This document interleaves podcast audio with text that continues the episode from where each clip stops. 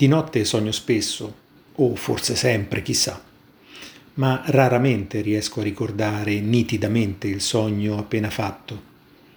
A volte ci sono dei flash come dei fermo immagine di un film, altre volte dei brevi passaggi nemmeno collegati fra di loro. Stavolta ho avuto per l'appunto proprio un breve cenno, pochi secondi ma molto nitidi.